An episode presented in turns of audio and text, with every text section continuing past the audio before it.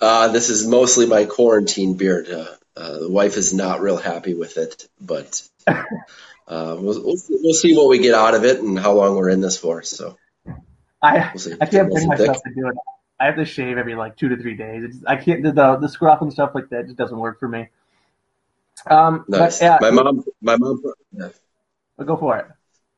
Uh, I say my mom uh, quickly pointed out uh, that she saw a few grays in it, so but that's all the process. You know, I, I wish I had enough hair. That's the reason why I wear a hat all the time. Is I wish I had enough hair to actually uh, have gray hairs, but I'm I'm I'm going bald right now, so I I, I wear the hat all the time. I just yeah, that's I cut my hair for you today. Oh, perfect, perfect. Well, uh, in case you guys haven't seen the scrolling name at the bottom, uh, we are here with Coach Brian Winnie. Um, Brian, great to have you. You as well. Um, Thanks for having me. Awesome. Yep, yep. Um, and uh, we're going to talk today about a lot of things. You're you're you're heavily involved in a lot of coaching right now. I know you help with Kenosha. You do it. You help the Bandits. You're with the Admirals, and uh, you even do some coaching for me with the Hockey Factory as well. Um, So you, you wear a lot of hats and you play a lot of roles. Um, but before we get into your coaching history, can you give me a little bit of background in your playing history? Yeah, sure. So I am a Madison guy by nature. Uh, mm-hmm. you know, I grew up playing my youth hockey in Madison uh, with the Madison Patriots for the most part. Uh, I did start my learn to skate uh, or Devos, depending on how people are looking at it, with the old Westmoreland Saints that I don't believe uh, exist anymore, but I have seen a few pictures uh, of myself in a Saints jersey when I was little. But uh, but grew up for the most part in the Madison Patriot organization and uh, had a lot of great times playing there. I uh, played at Hartmeyer. Uh, I was fortunate enough to spend a number of my years playing for Bob Suter um, off that eighty Olympic team. So I uh, grew up with him and uh, his boys who – a lot of the viewers may recognize him or, or, or know the, the family of sorts. So, uh, yep, grew up through Madison, and then I went on to play my high school years at Monona Grove High School on the east side of Madison. And then after that, I was lightly recruited, I will call it, and went to go play my college hockey at Lawrence University up in Appleton, which is where I was lucky enough to meet you. Yep, yep, yep. We were uh... – We, we, you were a senior when I was a freshman, and so I learned a lot of stuff from you, and that's one of the reasons why I'm happy to have you on right now. I don't even know if you remember it, but uh, with our house and things like that, you were considered my, like, I think it was, uh, we were in that, like, I think they called it a family or something like that with with our fraternity. Yeah. But, uh, um, you were in that with me. So you were, you were a guy that really helped me along the process like that, too, and um, kind of welcomed me into Lawrence and things like that, too. So thank you for that. Um, yeah. Um, in addition to that, uh, like I said, you have you wear a lot of hats with coaching. Uh, can you give us some, yep. some of your coaching history and where you're currently coaching right now? Sure.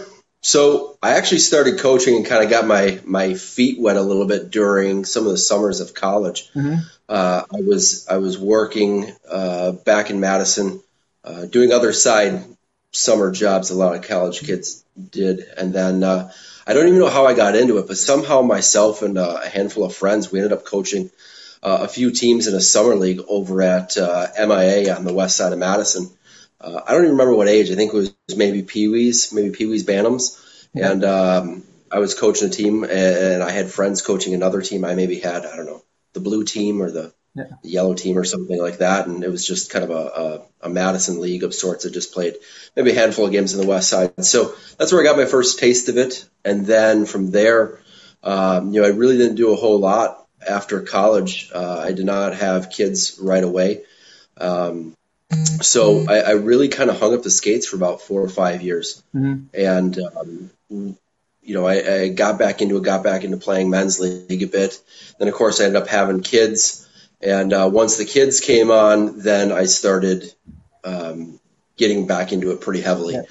Uh, I did not jump into it lightly in a sense. I ended up helping out with some of the Devo programs uh, in Kenosha, and then quickly came to uh, work with the uh, uh, Wisconsin Jets, which for the people that don't know who the Wisconsin Jets are, they are the A A U program that runs out of uh, the Kenosha Ice Arena and kind of sister program with the Kenosha Comets. So Uh, worked there as a, a coach for the first year, and then I became the hockey director there for the last four or five years, something like that. Uh, I, I gave up that role uh, last year as I, I just moved on to other things and, and didn't have the time to, to focus my dedication there.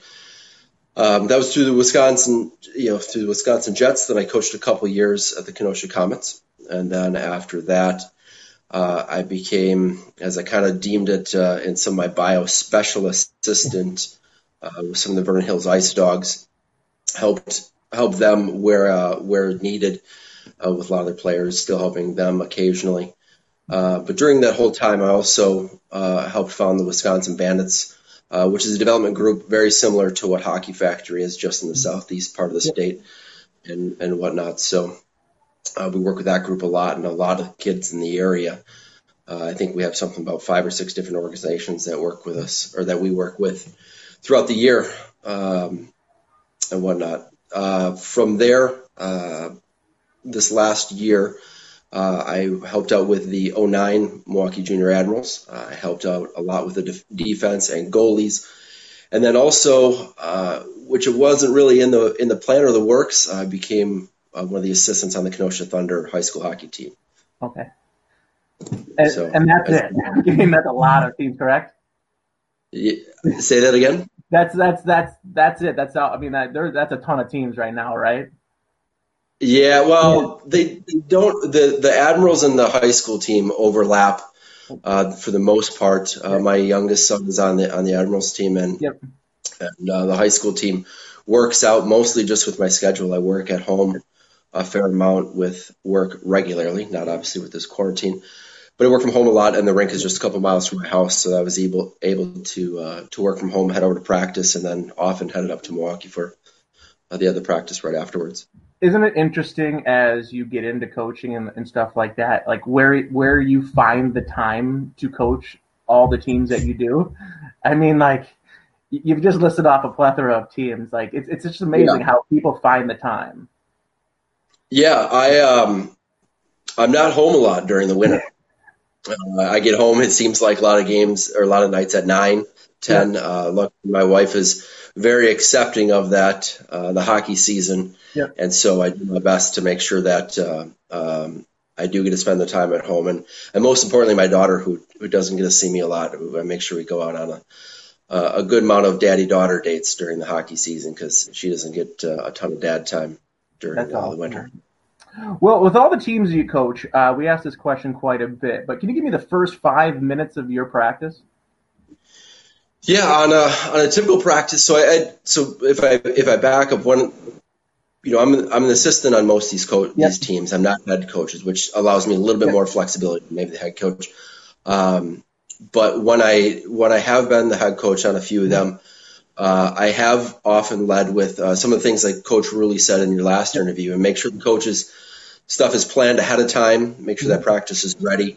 Uh, even when as far as uh, taking my team, making sure they were ready to go and dress for practice five or ten minutes beforehand yep. so that we could go into uh, – so when we hit the ice, you know, we were ready to go and yep. we weren't uh, delaying or kind of messing around. And that way we could go from drill to drill. drill pretty quick.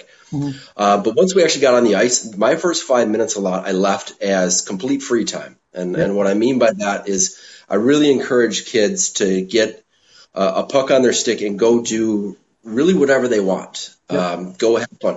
Go practice on that, that drop pass between the legs to your buddy, uh, that sweet dangle you've been working on or you saw on YouTube. Um, you know, we'll have the goalies, maybe the goalies step in net. If we have multiple goalies, maybe one's in, have the other goalie kind of stick handling and skating around. Really the only uh, restriction I had on the kids was you had to keep your feet moving, you had to yeah. keep skating. So I wanted them to really kind of use their brain and be creative and, and have fun with it. Um, and then a lot of that started with um, one of my high school buddies, and one of my best friends in the state, uh, Jamie and I, we would go through at the beginning of our high school practices and really just pass to each other. I mean, yep. they were they were awkward, goofy passes, things that never really happened in the game.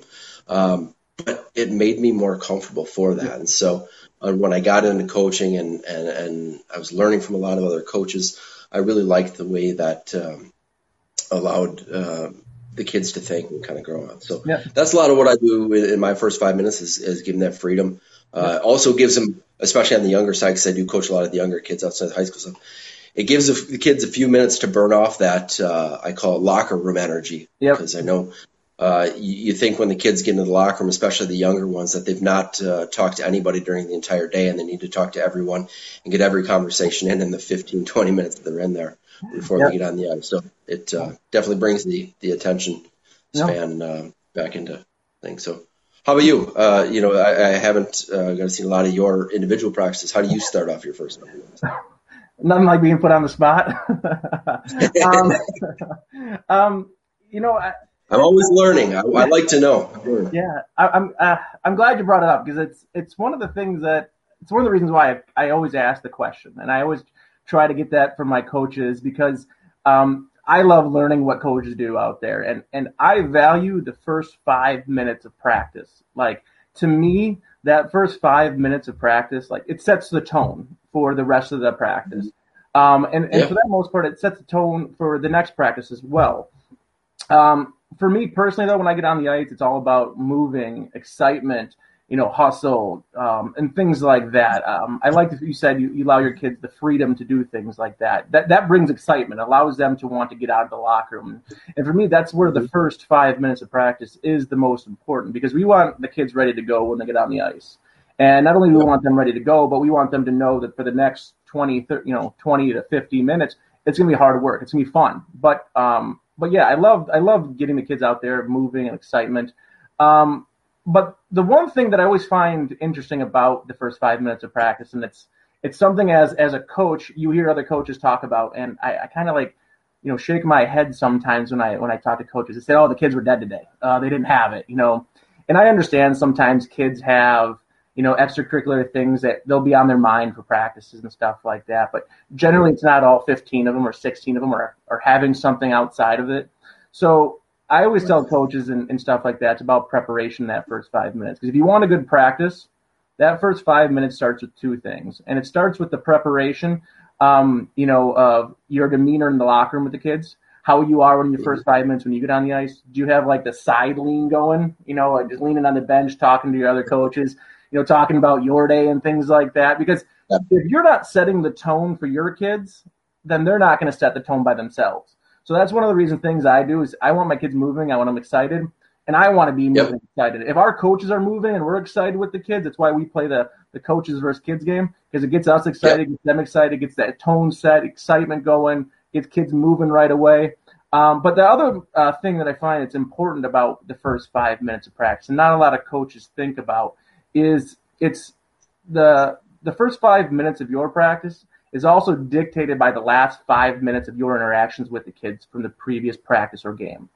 And what I mean by that is a lot of kids, they're excited to come to the rink, they're excited to play, but if you leave your locker room from the last game and your demeanor is, is poor, where you're saying, you know, you know, like, you better watch, you know, practice is going to be rough next game, you know, like, the kid doesn't want to come right. to that, you know what I mean? And that's where I think yep. that the preparation of, of, of letting the kids know that the practice we're going to is going to be exciting, it's going to be fun, and we're going to work, like that's determined the last five minutes of your last interaction with kids because they'll remember that.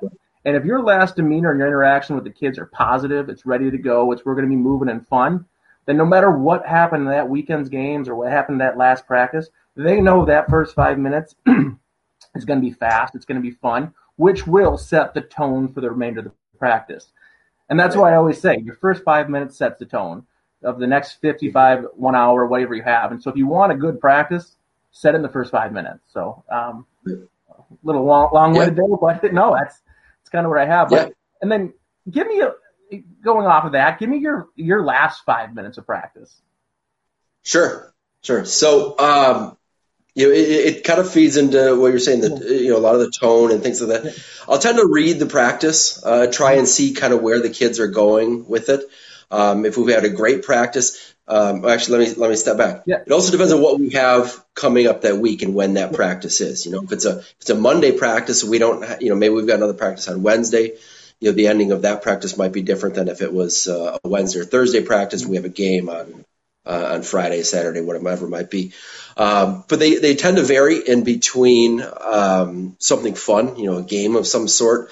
uh, that obviously incorporates uh, ideally something that we worked on earlier in the practice. Yep. Otherwise, uh, I'd like to put in some of the tech, skating techniques towards the end of practice. Uh, I tend to look at that as as more of a, look, our bodies are tired, our brains are tired at this point. You know, what can we do now to kind of instill some of that good technique that that maybe goes away when we're tired, when it's the third period and things like that. So um, occasionally we'll do um, uh, things like edge work and, and lengthening that stride back out and things like that, that, that maybe uh, uh, we kind of gave up or, or our bodies or their bodies tended to forget dur- during uh, that practice and just kind of resets them um, as, as we head off the ice, um, you know, until the next, next session. Yep. Now, uh, you got to refresh my memory here because it's been about fifteen years, but uh, the last five to ten minutes of, uh, of practice at college on Thursday nights uh, with Coach Rulli at Lawrence, we played lemon, apple, orange. Do you remember that? It was that shootout game where the winners got the orange, uh, the losers got the lemon. Uh, how many times did you pull down the lemon? Um, man, I don't know. I'm trying to remember the game. I'll be honest. You're putting me on the spot, and I'm – I'm not a good one for this. Uh, this is what I usually default to our former teammate, Brent Stu Manning. He's the one that has the, the memory like a steel trap, and it reminds me of these, these things. Um, uh, was it, I, I'm gonna I'm gonna make myself sound bad here. Was the lemon the bad side? Yeah, lemon I was, was bad. Lemon was the bad. It's the one you didn't want. I was probably on the bad side a lot. Um, okay. I've I've got hands of stone. And, And uh, I, I found out as I get older and I try and do that, my, my brain thinks I've got hands of cane, and yet they're, they're much, much worse than that. Sounds good. So um, I don't know, but I, I definitely was not on the on the top of that. But, um, you know, I, we had fun and you know, yeah. got a few by them at the time. Yeah. So. Um, and then you brought up, uh, you know, when you grew up playing hockey and stuff like that. And um can you give us an example or, or, or how much do you think the game has changed from when we played it growing up to where it's at right now? Man, it's a, there's a lot more skill involved today, a lot more skill. Um, I think that's the biggest thing, like uh, especially in the hands. Yep. Uh, obviously, I mentioned I didn't, I didn't have them. Um, I remember you were pretty solid when you came up, um, but uh, just just the, the, the pure skill. Yep. Uh, of these players, and even you, you know, like what we see today, and what we even saw five years ago in the N H L, it's completely different.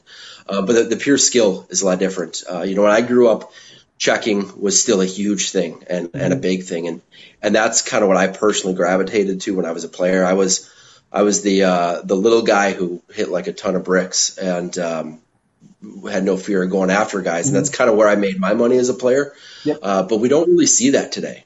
You know, it's it's the, the physical aspect is in the game. Uh, obviously, U S A Hockey has bumped that uh, physical piece up to the Bantam level, so it's another two years later than than when uh, when I did it, and probably yourself. Yeah. Um, and that's I can't say that's out of the game, um, but it's it's definitely less and less important uh, and, and focused on less. Um, whereas the skill uh, has gotten so much better, uh, and like I said, speed as well. You know, I, I was thinking about this when you kind of. You gave me a, a potential set of questions. One thing I don't remember ever doing as a as a player is I don't remember ever really working on a lot of edge work and, and skating skills and things like that. Like when we became better skaters, it was it was hitting those summer camps. The you know the the Laura Stam, the Robbie Glantz, you know the uh, for the Madison guys, the guys heading to the Mark Johnson camps and things like that. Uh, that's where we did the power skating and the the technique stuff. Um, but uh, that stuff was never really worked on. It was it was kind of basic drills, you know, here's five drills, this is what we're going to do for the practice, and, and that was about it. Um, and I think a lot of that's kind of shaped how I how I work in some of that today is I, I'm a details and a technique guy. You know, I, I don't like to do drills for ten minutes and, and just with the hopes of, hey, by the time they do it ten times, they're going to get it right. I'd rather work on it five times and make sure it's right from mm-hmm. time number one. Uh, as they go through it, it it's... You know, it does, doesn't do a lot of good to do it wrong one hundred times when you only do it right two. Uh, to be more efficient on some of those things. But that's a lot of what I see uh, in the game. It's just, just the pure skill and, and individual skill, for that matter, yeah. uh, is, is way better now than it's than it's ever been by far. Well, with the game evolving and becoming more individual skills, as coaches, we've had to evolve as well. We've had to go from less system practices, you know, orientated toward two one twos and things like that. And our practices are getting more involved with individual skills. And as coaches, we're evolving too and, and becoming better coaches. Uh, for your typical practices, though, uh, how much time do you like want devoted towards individual skills as opposed to team play? Um, you know, I, I, I don't know if it's an individual time period, but I think you need to have at least a third of the practice. Yeah. I guess it kind of depends on the age level, right? It, I, I think the, the individual skill stuff is more important at the younger ages than it is yeah. at the older age. Um, again, that's with the hope that those older kids had that at the younger age. Yeah. But, um, you know, that's something like take take our high school team this year. A lot of that was, was kind of missed. There were some things out there that, that should have been worked on uh, when they were uh, younger skaters and things like that, that we had to take a step back at and say, look, okay, we thought we were here yeah. with our, our, our knowledge and things like that, but we needed to step back and kind of revisit some of these to make this work better. You know, again, that's just – you can't run crazy systems or you can't run, you know, different different strategies if if you don't have the core skills. And that core yep. skill in the individual stuff is is the skating and the stick handling and, you know, transitions and, and crossovers and things like that. And, you know, anyone that wants to jump into a practice and just quick run on gameplay and things like that, like, you're just not doing it right. Like, you're not you're not gaining yep. you're not gaining the thing. So, and that's that's um, a great point. It's a great great point you brought up about, like, you know, having to take a step back, because that's one of the things that sometimes, as you know, as youth coaches in club hockey, you get a new team almost every year, you know, depending on the age groups that go up from squirts, peewees, and bantams. And you have to change what you do every year. And you can't just automatically jump into running systems, things like that, because sometimes as kids, they don't have the skill sets to run what they're needed to be run. Um, that's one of the things yep. I find funny about, you know, coaches that are trying to implement systems. You also, you have to look at the talent level of your team before you can actually go out there and run a system. If your team can't make Absolutely. a ten foot, yeah. If, you, if your team can't make a you know a ten foot pass very well, then how are you supposed to run like a you know a breakout where you're hitting the far side winger? Like it, it's just yeah. not going to happen, right?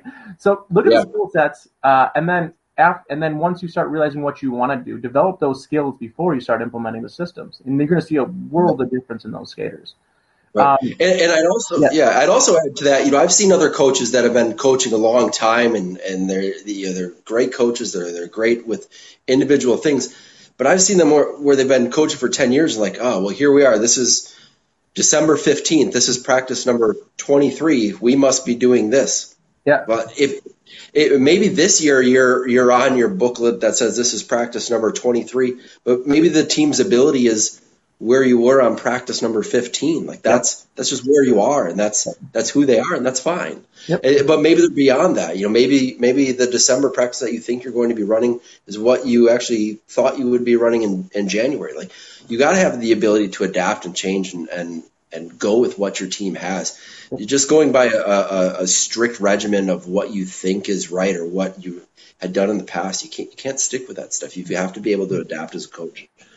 And um, this season, and you've talked about it, that you've had a lot of responsibility as an assistant coach on some of these teams. Mm-hmm. Um, can you give me um, some of the roles and responsibilities that you think is good for head coaches to give down to the assistant coaches for practices? So I think I think it's important that um, you look at the assistant coach as a as an equal in a sense. Yeah. Um, they're just as engaged and just as involved yeah. in, in a lot of these uh, teams. And if if you're a one-man show just kind of running things, I think you're missing out on, on grabbing a couple of things. Um, in, in the groups that I work with, it's trust is put into uh, the assistant coaches uh, you know, via the head coach or whatnot to just run with what they believe that needs to be get done and, and what those players might need. So, um, you know, I think, I think their roles, you know, while it might be defined as maybe he's the offensive guy and you're the defensive guy and things like that, I think you need to all work together and kind of see what's out there. Uh, starting, you know, going back to, you need to be on the same page to begin yeah. with. Uh, 'cause if, if you're not on the same page as a staff, you know, you're kind of your own mini team within the team, uh, to where you guys need to be understanding each other and, and preaching the same story.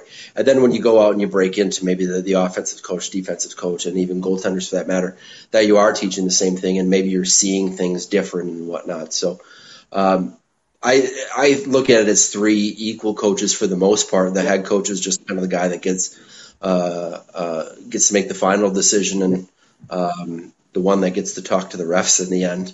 So. And that's when I when I coach my teams, I usually have two to three assistant coaches with me each time. And one of my big things with my assistant coaches is I let them know their roles going into each practice, going into each game, things I want them to look for, stuff like that. But I also expect a lot out of my assistant coaches the same in the same ways what you said there. Like I expect my assistant coaches to make those calls to change things. With I I, I don't want to have to tell them all the time, hey, you know, you know, change that D pair up or something like that. Like. Uh, for me, the role and responsibility of an assistant coach is, like you said, I love the fact that they that they are equals to us. But the biggest thing is I want my assistant coaches to know that they're their responsibility to make the changes. If they're seeing something in practice that's not working, say something. You know, don't just sit on the boards and tell me five minutes afterwards. Like, jump in, get engaged, let me know now. Like, because that's yeah. one of my big pet peeves with coaching is, you know, after after something happens or after a game happens, like, yeah, that D pairing wasn't working. And I would be looked down and be like, why didn't you change it? You know, like, what are yeah. you doing? Like, yeah. you didn't see it was working. I wasn't paying that close attention. Change it next time. Like, come on now. Yeah. Um. So. Yeah. Well, there's other things, too. I mean, this this last year, I've seen, you know, I, on both the teams I was on, on the bench for this yeah. year, a lot of it was, you know, there was, no, or I should say there's numerous times where even though, in fact, on one team I run the defense and the goalies, and the other team I run the forwards. I might see something as a defensive coach that the forwards are doing that the offensive coach didn't see, and it's and it's communicating down the bench either direction. Hey, you know, did you see, uh, coach? Did you see, you know, so and so is, you know, constantly pivoting the wrong direction on their transition, um, you know, in the corners or something like that, and, and just letting them know because maybe they're not seeing it, maybe they are, maybe they're not, but um, you know, having that ability and being able to. Um, step in and work together and, and things like that. So yeah, and it's funny because that that's also the sign of a good head coach, though, too, that he's able to take that not criticism, but he's able to take that advice and he's able to uh, effectively communicate that to players or allow his assistant coaches that role and that freedom to do those things. Because that's one of the problems you've seen with teams sometimes that their assistant coaches, you know, they're they're there just opening up a door or something like that. But a good head coach has communication with his, co- his assistant coaches. He also allows them the opportunity and the responsibility to make those changes. So um, it's one of the great things about, you know, it's sometimes people say, I'm just an assistant coach. No, you're a coach, man. You gotta, you gotta act yeah. like one too. So, um, you know, uh, I want to talk a little bit about successful teams and things like that. Can you give me an example or, or a team that you've been on that's been successful? And then tell me why that team was successful. Sure. So um, when I thought about this, you know, the, the team that uh, came to mind first and foremost was my high school team, uh, mm-hmm. and certainly my senior year. We were ranked second in the state. We had the whole undefeated record going. Um, ironically, as I was thinking about this, we did tie one team, and I, I think ironically it was a Fond du Lac team. Uh, so in your in your hood. Uh, Yeah, I think it was. I, I don't remember uh, who it was, but uh, if it was Springs or, or someone else. But um, but we did tie a team, so I think we were like twenty-one oh and one or, or something like that. But anyhow, uh, they, it was that team, and, and we were. I think we were really successful um, because we had depth, yep. and we've played together a long time. You know, uh, you mentioned it earlier. You know, a lot of the youth teams, you tend to only have the kids together for a year or two or every other year, depending on how things fall with birth years. But we had uh, a lot of kids in the community that skated together, you know, on the, mm-hmm. on the, on the east side of Madison. Uh, we grew up together.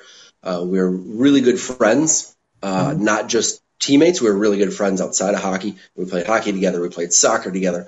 We played tennis together. We did we did everything together. And so uh, by the time we hit high school, you know, and I think I, I think I played three years of uh, high school hockey.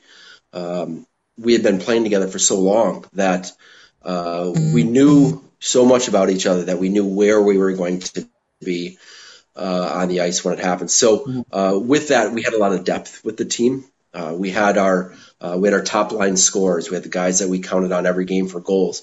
We had our secondary guys and our third line grinders and things like that. We had we had all the roles filled. We had a solid D. We had a, a good set of goaltenders and things like that. So I think I think it was the depth, and the depth of the, was was really created and strengthened by us playing together a lot and and being and honestly being really good friends outside of. Um, Uh, outside of the rink, so where we knew each other and we hung out all the time, and it was it was just what we did as a group. So, and we're still a lot of us are still really close friends here today. So, you think about you go back even to like last season's Stanley Cup champion with the Saint Louis Blues, and they were they were last place in January. And the one thing you know you kept hearing about over and over and over and over again, it was that one they t- the team knew they were talented, but also it was the locker room, mm-hmm. right? And how how close that locker room was, and how all the guys looked out for each other, how they were all one unit, right? And I think that's kind of what you're getting at right now is that, like, you guys had that. You guys had the locker room. You had you had the camaraderie. You had the boys all believing in one thing. And that is, that's that's incredibly important when it comes to successful teams. Um, you know, and then yeah, – Absolutely. Yeah. Aside from, you know, having a, uh, a talent that makes a successful team, um, you know, you know, what one character thing do you look for to have that team? You know, if you couldn't have talent, what's the next thing you want of your team? Sorry. Effort. Effort. Hello? You see it on, on course and stuff every day. I mean, I'll take, I'll take the kid that's going to work their butt off um, all day long over, over talent. Uh, and more importantly, a kid that's coachable. Um, yeah. That's coachability yep. and, and effort are my, my one and two. Uh, talent is is third, and, and the best player to me is one that has all three. Okay. So um, those are those are absolutely the, the most important. I, I I've seen over my, my years of coaching here, I've seen every bit of it, every bit of it. I'll be honest, I don't know if I've ever seen that perfect player in my opinion yet. That's that's coachable, uh, that's one hundred percent coachable. Um, you know, gives effort every single game, all time, and uh, and has the talent. So. Um, Yeah. And I think if you look out there, you'll see that those kids that do make it, you know, to the next level, after the next level, after the next level, are those kids that that have that, um, you know, those three primary traits. Um, you bring up effort. It's funny because effort's one of those things that allows kids not to quit, you know. And uh, have you ever ran into somebody or a team that just won't quit? Like, they're impossible to play against. They're hard, they're tough, and it's just like mm-hmm. you know, it's that effort that allows them not to quit that makes them impossible. And that's what, you know, if you don't have – I mean, if you're not the most talented team, but you have a team that competes and has the effort and, and you know, uh, you're, you're going to go far. Um, yeah. um, as we're getting close to wrapping this up now, um, one of the questions we have is, as being a coach and being involved as many as many of the teams as you are, what's the most rewarding part about being a coach for you? The most rewarding part, uh, I would probably say, is is when the kids, when the light bulb goes off for yep. the kids, right? Um, when it's it's a bit of that aha moment, I kind of call mm-hmm. it, uh, where they see that success and and something that you've been trying to. Uh, preach to them all season long or, or all week long, whatever it is, and they, they finally try it and it works. It's like, oh, right? And they come back and they look at you and you and you ask them, say, oh, so so you did what we just talked about and I've been trying to get you to do for two weeks. Yeah? Well, how did it work out? Good. And they always have that side smirk on their face. Like, I told you. It's like, okay, now let's take that and let's build on that and let's keep going. So that's that's one of the parts I love the most mm-hmm. um, with kids. I you know, I I had a Had a kid on on our, on um, on the odds this year away. Uh, we were working with just a give and go, uh, a real active skating defenseman and things like that. And uh, I was talking with him. I, Look, I, I love the fact that you like to go coast to coast, and, and even to the point where I, I started yelling at him. I'm like, look, you got to start if, if you're going to go, and you've got guys that are open up in front of you, up up the ice. Use them, use them in a give and go. The people won't know what to do or how to work around with you. I said, you got to try it. And I was hammering, hammering, hammering them. And, uh, you know, even to the point where I kind of got on him, I'm like, look, you're just you're just not playing smart. Like, fantastic. I'm glad you got a shot and maybe you even scored that time. But uh, when they did it and then they kind of saw how it opened up the game for them, came back to the bench, I, I kind of gave him a big hug. I'm like, look, see, like that's what I've been trying to teach you and that's what I've been trying to do for you and, and try and help you. You, you can't just – you're just not a, a great player if you if you, all you think – that matters are goals and, and getting it down to the other end because dad's yelling, go, go, go kind of thing. So Um, and then do you have any advice for some youth hockey parents out there right now? Um, you know, there's always the, the cliches of, uh, you know, enjoy the time, you know, no, you know, enjoy the rides to practice and things like that. You know, when I, when I look at some of the parents, that the biggest thing I would probably give to parents would be understand what's going on in the team. And I say that because there's nothing more annoying than hearing parents yell from the stands something that's contradictory to what the coach is telling them. Um, I've been I've been on both sides of the bench and in the stands, and uh, you know my, my ultimate favorite is when there's you know thirty seconds left and the mom down two rows in front of you is yelling shoot shoot. I'm like, why? That's not what we're teaching, and and. You know, you know, little Billy can hear you. So I, I would say as a hockey parent, if you're going to get into this and you're going to take it seriously, uh, and your kids are taking it seriously, understand what the coach is teaching. You know, whether that's chatting with the coach and things like that, or it's, um, you know, asking your player like, okay, well, what does coach want you to do? Is it, yeah. for, you know, for a breakout, or if you're attacking, if you don't know what a breakout or a or a, a zone entry or something is, then ask, go, go to YouTube or something like that. But the more that you understand the game as a parent and the more that you understand it as a fan, the better you'll appreciate what's going on. And I think the better relationship you'll have with your kid too, because you get a lot of these Cadillac coaches, as, as uh, I like the term, uh, you know, where people are talking to their kids on the way home or, or, or yelling at them at this, you need to do this and that. It's like, well, maybe the coach told them to do something different. Yep. Right? So now the kids got it coming in both ears, right? They got mom and the, mom or dad in this year and, and coach in this year and, and whatnot. So I would say my tip coming from a coach who's also a dad and, and a former player is understand what's going on and uh, make sure that then what you're yelling from the stands is appropriate in terms of the game. Yeah. Um, it's just kind of sounding stupid, to be honest. So. Yeah, and that, that's totally true. And that's one of the things, too, is that for new parents out there, too, I know that sometimes you get this Um, you get a level of uncertainty what the what's going on. And I always tell parents, like, if you have a question, just ask, please, because I'd rather have you understand what I'm trying to teach than having, yep. one, someone else telling you the wrong thing, or two, you assuming something else. And that's, to me, is what where a lot of the, the discrepancy and the void is between coaches and, and parents sometimes. And it, that can create a that can create a little line between us. And yeah. I, I don't like having that line. I like to have that open communication um, with parents, and, and I, I invite parents to come, you know, listen to what I'm teaching. This is what I'm trying to get you to understand right now. And as soon as, as more parents start understanding that, the easier it is for that line to go away and then for us to have communication. And then I also love the right. fact that you take it one step further with parents. And once they start understanding what, what you're doing, then they can start understanding it to their kids and better explaining it to their kids. And then they can even get involved in the conversation of how to better things. And, like, there's a lot of parents I know out there that have given me tips on things that I don't see. You know, and something happened in the yeah. game. I'm like, oh, good point. Like, but they knew yeah. what I was doing. They knew that what I was trying to instill in the kids. And then they saw it from a vantage point that I hadn't seen. And that helps me as a coach. But it's because that communication's there. Um, right. And uh, last question for you. I ask it every mm-hmm. last time. I want you to go back twenty-something years, and I want you to talk to a twelve, thirteen-year-old Brian Winnie, and you can give him one piece of advice. What would that advice be? You know, um, it was enjoy the game, yep. and uh, enjoy the game and, and have fun. Uh, I know you said twelve, thirteen-year-old. Uh, the, the thing that I kind of equated to, I equated to a little bit uh, – A, a little bit differently into the sense of that, that age of a kid. Um, although I will say I did like Coach Rooley's uh, comments last week of, of better hands. I mean, I mentioned earlier, I have stone hands. Uh, they're awful. And I wish I would have had better hands. We didn't have YouTube and all that fun stuff back then. Yeah. But my biggest thing that I would say to a younger player is play the game as long as you can. Mm-hmm. Love the game. Enjoy it. Um, I never went and played juniors. I don't know if it would have made me any better, things like that. But keep playing the game. If you can play hockey in college, whether it be a, a club team, an intramurals team, uh, the varsity team, whatever it is, if you can keep playing and it fits in your schedule and you have time, keep playing the game. Keep playing the game. Keep enjoying it.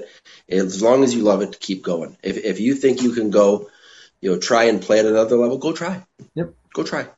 You know, go if you the, – You, there's plenty of time in life to where you can sit behind a cubicle and some um, computer monitors or, or, or swinging a hammer, whatever it might be. There's plenty of time to do that stuff in your life, but uh, go enjoy the game as a kid while you have the time and, and, and whatnot as much as you can, and uh, go keep playing, see what happens. Yeah. And I'm still waiting to be drafted, but haven't, it hasn't happened yet. I think that's an awesome point, because I, I talk to a lot of, uh, a lot of coaches, and we, at, at my rink here, we have an N C double A team, we have an N C double A men's and women's team. And then we also have an A C H A team at our, at our rink. And one of the things is, is that I understand that not every kid's going to make the N C double A. You know, we were fortunate that we were able to play four years of N C double A hockey, experience what it's like. And it was amazing, but sometimes that doesn't work out for some kids. And they, then they think the dream's over.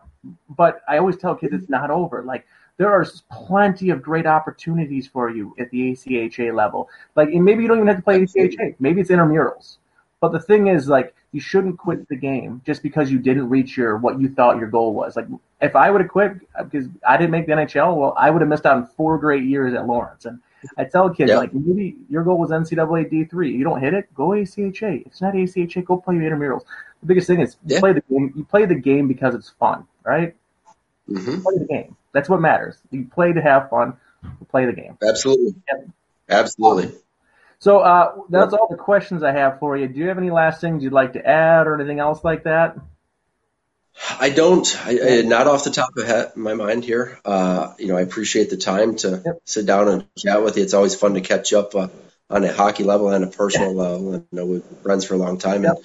And uh, we work together a lot, so it's it, it's always good and fun to get together. And uh, I appreciate the time. Yep. Well, uh, that everybody, that's it for today's episode. Uh, we'll be downloading it on our Facebook Live page, so you can check it out in a little bit. But, Brian, thanks again for coming out, and uh, best of luck to you. Thanks, Ryan. Appreciate it. We'll talk to you soon. Bye. Bye.